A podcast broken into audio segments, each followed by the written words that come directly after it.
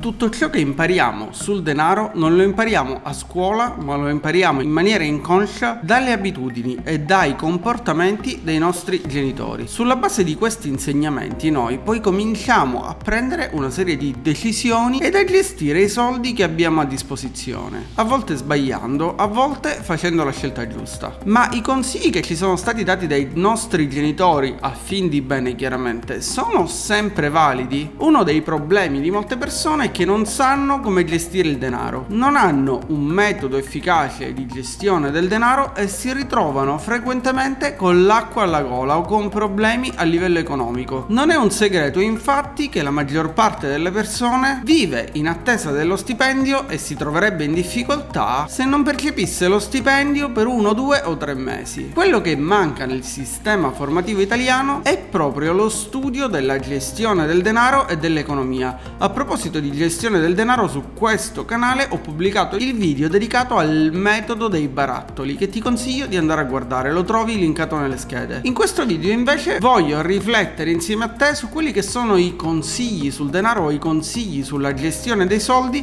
che ci sono stati dati dai nostri genitori per capire se questi consigli sono validi ancora oggi oppure no. Sono dei consigli utili oppure no. È inutile dire che tutto dipende dalla situazione economica in cui ci troviamo troviamo, in cui abbiamo vissuto. Tutto dipende dalla gestione del denaro che hanno avuto i nostri genitori, da qual è il loro lavoro, da qual è la loro esperienza, da quali sono le loro competenze in materia di gestione finanziaria o di gestione del denaro. E qui cercherò di racchiudere tre o quattro di quelle che sono le credenze comuni sul denaro. Prima però ti invito come sempre a mettere un pollice in su, iscriverti al canale e attivare la campanella per supportare la crescita di questo canale.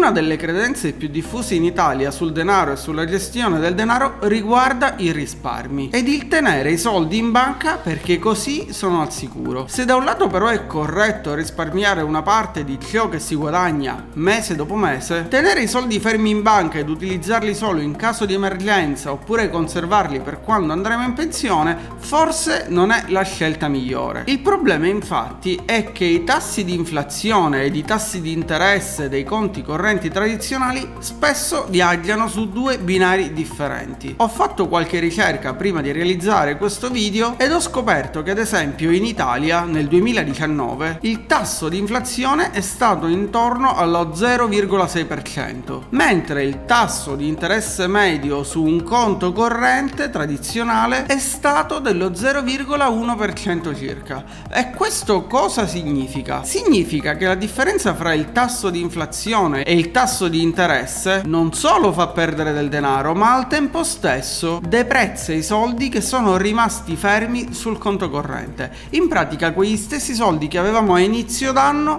a fine anno, valgono un po' meno rispetto a quanto valevano all'inizio dell'anno. Questo chiaramente non significa che non bisognerebbe tenere soldi sul conto corrente o che bisognerebbe tenere i soldi sotto il materasso, perché anche tenendoli sotto il materasso chiaramente si subisce l'inflazione e di conseguenza conseguenza si ha un deprezzamento dei soldi che si hanno a disposizione. Proprio per questo motivo è importante imparare a fare le proprie valutazioni e capire come si può gestire in maniera efficiente ed efficace il denaro che si è risparmiato o il denaro che si ha a disposizione. In un video ho parlato ad esempio di come altro consumo finanza possa dare informazioni a chi vuole capirne di più sul mondo degli investimenti, a chi vuole mettere a reddito il suo denaro, a chi vuole fare lavorare i soldi soldi al posto suo per produrre altro reddito, per produrre un guadagno. Con altro consumo finanza in particolare potrei impararne di più sulla finanza, sugli investimenti, oppure ci sono tantissimi libri dedicati al mondo della gestione del denaro e degli investimenti, tramite i quali potrei prendere spunti e informazioni. Magari di alcuni di questi libri ti parlerò all'interno di questo canale nei video che verranno pubblicati. Ma a proposito di investimenti,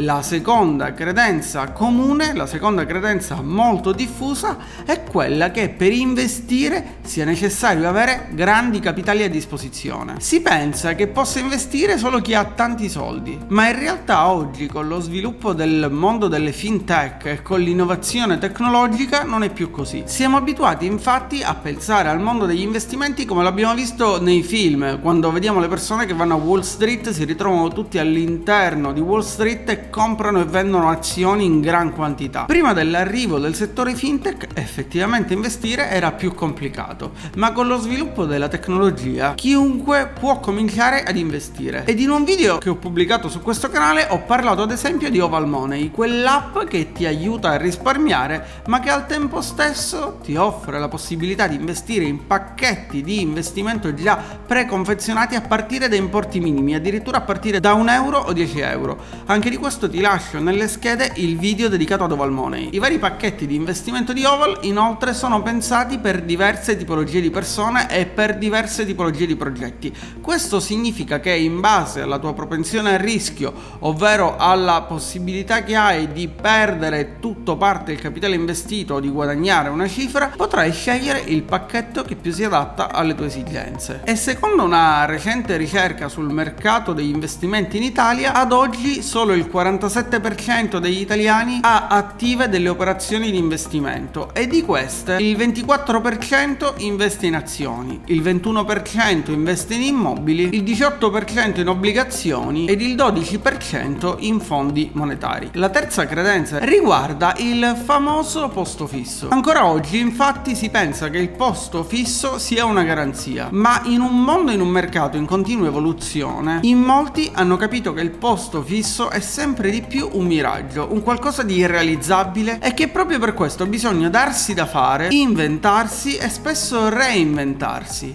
Bisogna aumentare quelle che sono le proprie competenze, le proprie conoscenze, bisogna aumentare il proprio valore per il mercato. Secondo alcune statistiche infatti sembra che ci siano sempre più persone che cambiano lavoro ogni due o tre anni e che sia fondamentale formarsi costantemente e aggiornarsi per rimanere al passo con i tempi e col mercato che è in continua evoluzione. Aggiornarsi e formarsi costantemente inoltre ci permette di aumentare quello che è il nostro valore per il mercato e quindi potenzialmente di guadagnare di più. L'ultima credenza di cui ti voglio parlare in questo video riguarda il mondo dei prestiti, dei finanziamenti e dei mutui, ovvero il mondo del comprare a rate. Se da un lato infatti abusare di prestiti e finanziamenti può essere pericoloso e ci espone a situazioni debitorie, richiedere un prestito o un finanziamento per una spesa necessaria e che sappiamo a priori di poter pagare ed onorare tranquillamente ci permette di costruire quella che viene definita una storia creditizia, ovvero un profilo agli occhi degli istituti finanziari e delle banche